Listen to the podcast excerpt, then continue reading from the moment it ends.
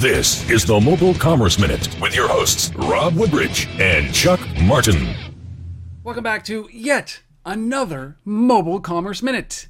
Chuck, part of what you do every single day is stay on top of this whole brick and mortar versus mobile versus brick and mortar versus brick and mobile and mortar and, and all these shopping numbers. Two recently released studies tell a pretty important story. Can you fill us in? Uh, yeah, very interestingly, both came out on the same day, which is pretty unusual. And these are both tracking studies that I've been watching for quite some time. So I, I watch for them every month.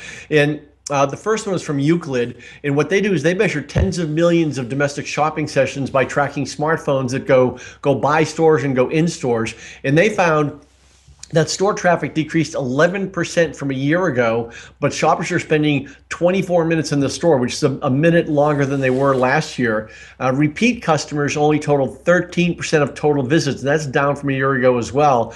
And one in 10 shoppers who went to the store left within five minutes. Separately, uh, another study that I, have been watching, and, I, and I, I, like both of these. I think this is both they're both really good data uh, from Branding Brand and, and they're, they're very well known in marketing circles. Um, they they actually found smartphone commerce activity to be booming. And what they do is they measure commerce activity at retail websites based on 120 million visits, uh, 997 million page views. 3 million orders totaling $375 million. So both of these studies are based on really large amounts of data. And what they found was uh, for smartphones, visits are up 69% over last year. Page views are up 86%. Orders are up 98%.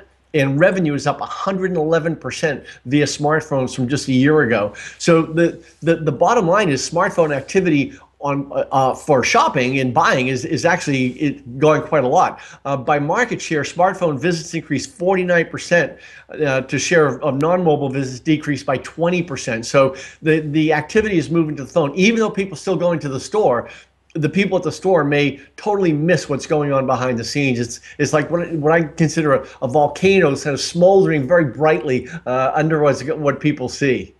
You know, it's funny because the, what you're describing here is that that gap between decision to buy and actual purchase. And uh, you know, there's this thing called the dark web, right, where nobody really understands what's going on. It's not measurable. And I look at this as saying this is dark retail as a result of mobile. What what what can retailers do to address this issue of what I consider dark retail?